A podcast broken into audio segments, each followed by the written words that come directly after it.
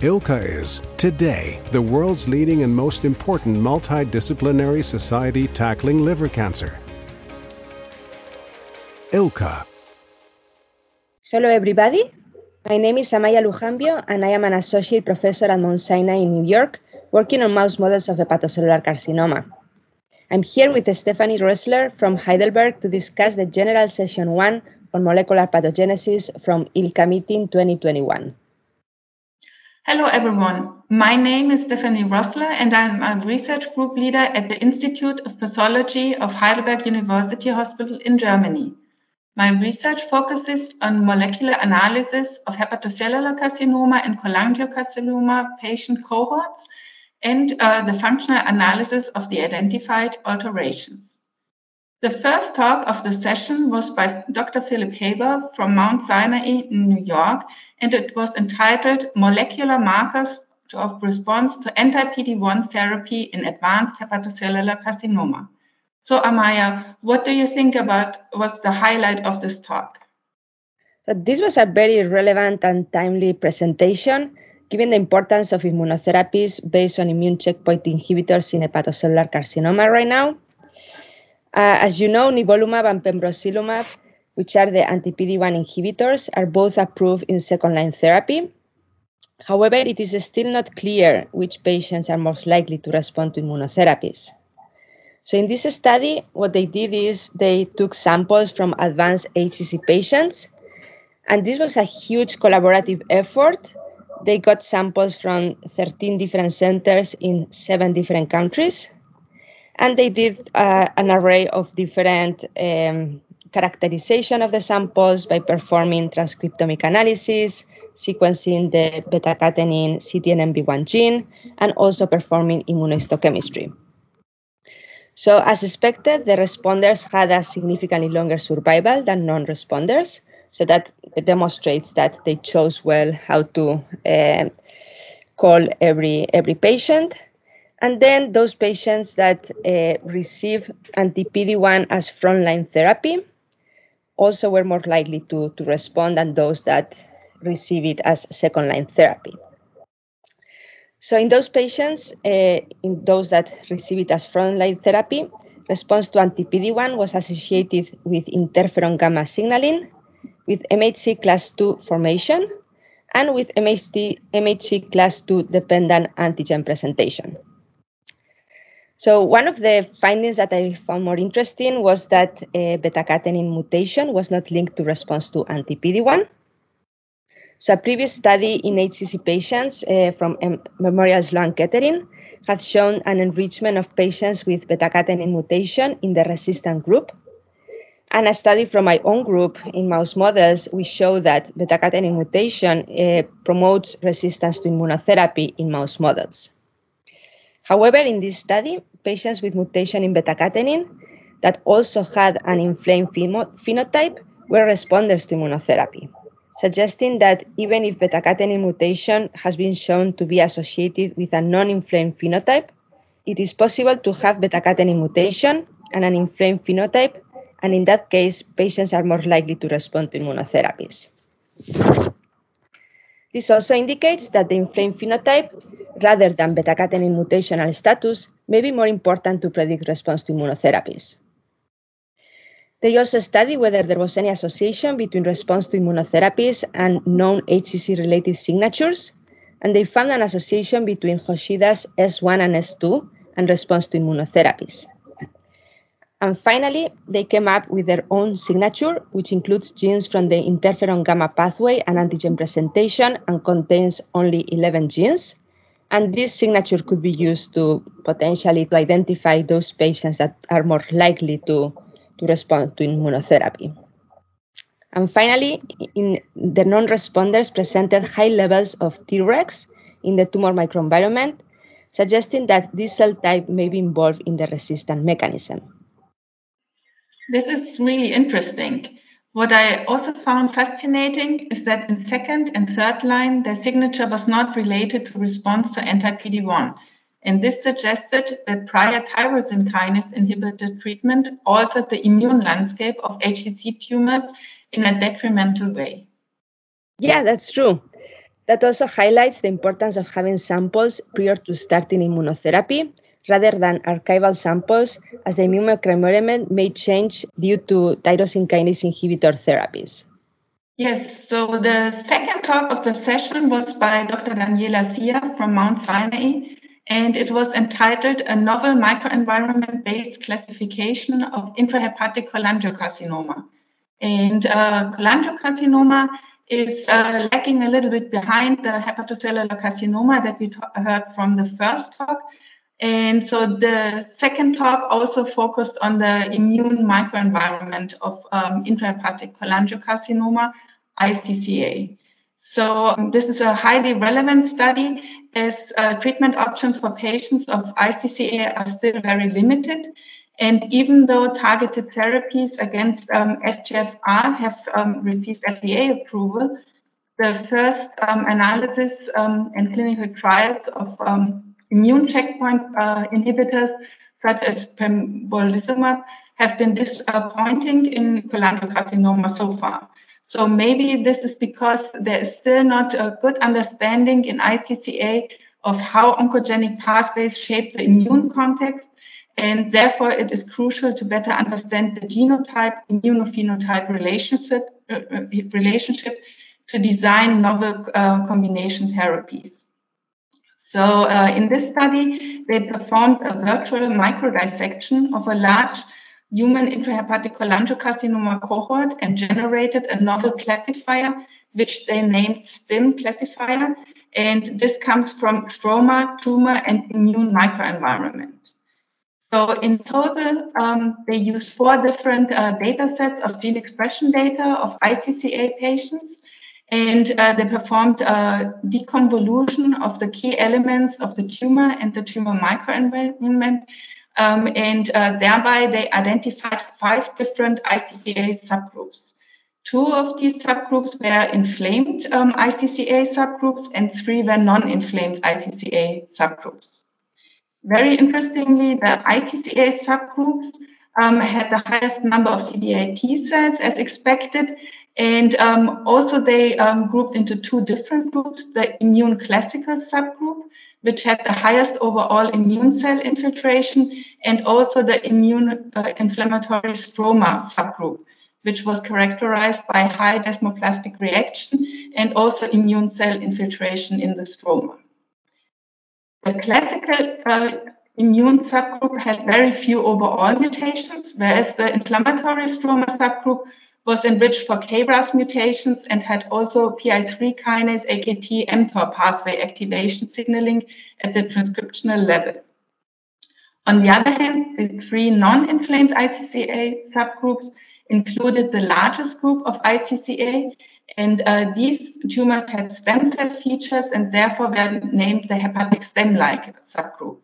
This subgroup had high infiltration of M two macrophages, had the highest number of B A P one and I D H mutations, and also the expression level showed Notch signaling activation. A small group of patients had highly proliferative tumors and very low to no inflammation, and this was called the tumor classical subgroup, whereas the last group had low immune infiltration and was therefore named the desert-like uh, group. The classical tumor and the desert-like subgroup both had co-occurrence of K RAS and um, P fifty-three mutations, and the tumor classical subgroup was also characterized by M Y C target gene expression. Stephanie, the findings in patient cohorts are so important. In addition, it is important to develop relevant mouse models to test novel treatment strategies. I completely agree with you. So uh, to this end, uh, Sia and colleagues performed cross-species analysis to identify which mouse models may recapitulate the human subtypes. They used uh, four different uh, mouse models, but uh, in essence, they identified that three of these mouse models could recapitulate um, their um, human um, subgroups. So um, they used a mouse model of overexpression of K RAS together with depletion of P nineteen. They also used uh, Notch I C D and A K T overexpression. And in the last model, they used um, YAP and A K T overexpression. The K RAS mouse model um, represented the inflammatory stroma subtype and um, very nicely recapitulated uh, the stroma phenotype with infiltration.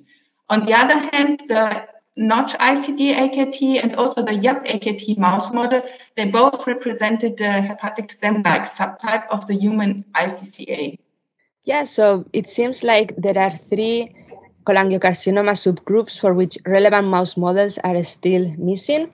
So the available and future mouse models will have to be characterized in regard to the patient subgroup they may, they may represent. But at least for the inflammatory stroma subtype and the hepatic stem cell like subtype, these mouse models may be useful for testing therapeutic in interventions right now. Yes, um, I completely agree. So it is very interesting to see in the future which of the already existing mouse models and also which of the future mouse models may fall in these um, groups and whether all five um, subgroups of I C C A may be represented by different mouse models. So the, the third talk of the session, let's move to that one, uh, by, by Doctor Daniel Ho from Hong Kong, uh, was uh, the topic is single-cell R N A sequencing unravels the immunosuppressive landscape and tumor heterogeneity of hepatitis B virus-associated hepatocellular carcinoma. This was a very long title. As you know, hepatitis B infection is a major risk factor for H C C development and has a very high relevance prevalence in Asian countries. So in this study, what they did was single-cell R N A-seq in eight H B V-associated H C C samples, and they were able to sequence more than eighteen thousand cells. So one of the most interesting findings was that there was an inverse correlation between tumor-associated macrophages and tumor-infiltrating C D A T cells in these samples. And in addition, the tumor-associated macrophages express immunosuppressive markers, a result that was validated in additional H C C patient cohorts. In the case of the C D A T cells, the, they were expressing exhaustion markers such as P D one and T G I T. And finally, they did some uh, functional experiments where they showed that the immune checkpoint landscape Uh, was modified by the T G I T Nectin two axis. And T G I T was expressed in T cells, while Nectin two was expressed in antigen-presenting cells. So to, to study the role of Nectin two in antitumor immunity, murine experiments were performed by using the HEPA one six H C C cells, and they did experiments in vitro and in vivo. So in a proof of principle experiment, they generated Nectin two knockout tumor cells, and uh, by knocking out Nectin two, that was able to improve the proliferation of T cells and also the infiltration by T cells.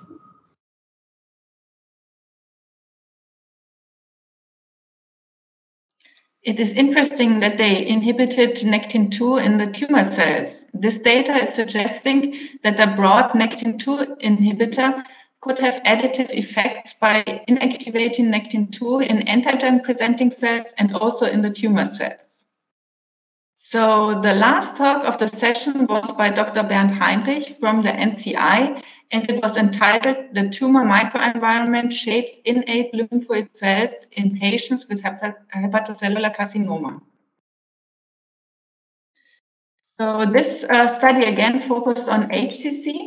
And um, the main focus of the study was to um, identify different cytokine gradients from the tumor microenvironment um, and which uh, uh, cytokines may influence uh, also the immune cells. So the authors very elegantly combined expression profiling of the triplet samples of non-tumor, the tumor margin, and also the central tumor core of the same patients. And they identified cytokines Um, which formed gradients uh, from the non-tumor while the margin to the invasive um, carcinoma. In addition, they also used human um, cultures to measure the cytokines that were se uh, secreted from the cultured um, tissues uh, and were secreted in the media where they could measure these cytokines. The cytokines um, were high in the tumor center and were associated with a poor outcome in the uh, validation cohort, which is from T C G A. And um, other cytokines were lowly expressed in the tumor, and uh, consistently they also um, were associated with better outcome. Very interestingly, they also um, focused on the innate lymphoid cells, um, the I L Cs. Um, these are the innate counterparts of the T cells, and they strongly influence, um, uh, they're very strongly influenced by cytokines. So therefore, um, they use FACS analysis to identify the I L C groups um, that differ between the non-tumor and tumor tissues. Interestingly, I L C two cells, which is a subpopulation, they increase from non-tumor via the tumor margin to the invasive tumor. In contrast, I L C three cells are decreased from non-tumor to the tumor core. The cytokines which were produced by the tumor core were also collected uh, from the uh, fresh tissue cultures and added to the mononuclear cells um, of the non-tumor tissue. And very interestingly, this led to an increase of I L C cells and a decrease of the I L C three cells. Um, so this is very similar to the observation in the tumor tissues. Lastly, they also performed single-cell R N A sequencing, and they revealed that I L C clustered different from non-tumor and uh, the H C C patients. So um, trajectory analysis of the single-cell data further revealed that I L Cs undergo plasticity from an N K-like cell towards the I L C two specific uh, in the tumor tissue. And uh, for the patients with a high I L C two to I L C one ratio, um, they had uh, undergone stronger I L C two direction plasticity, and they also had better prognosis uh, in the overall survival. So this work was very high, nice and highlighted that innate lymphoid cells contribute to the anti-tumor response, um, and K-like cells transitions via the I L C three in the non-tumor tissue toward the I L C two cells in the tumor tissue. And this is orchestrated by the key um, cytokines they identified. And um, the high number of I L C two cells in the tumor tissue is also associated with better outcome. Yeah, I, I was very impressed by the use of fresh tissue and in vitro culture of immune cells. Also, this work emphasizes that detailed analysis of immune cell plasticity may help, help better understand anti-tumor immunity. Well, Stephanie, thank you so much for helping me summarize General Session one on molecular pathogenesis from I L C A twenty twenty-one. I think uh, these four works demonstrate that we are in the right direction to better understand hepatocellular carcinoma and intrahepatic cholangiocarcinoma. And I, I'm really looking forward to talking to you at I L C A twenty twenty-two and discussing, and discussing more science with you. Thank you, Amaia. It was also my pleasure working together with you, and uh, it was really fun um, to be at uh, I L C A twenty twenty-one, and I'm really looking forward uh, to this year's I L C A, and I'm hoping to see many of the colleagues. Bye-bye. Bye-bye. I L C A. I L C A is today the world's leading and most important multidisciplinary society tackling liver cancer. I L C A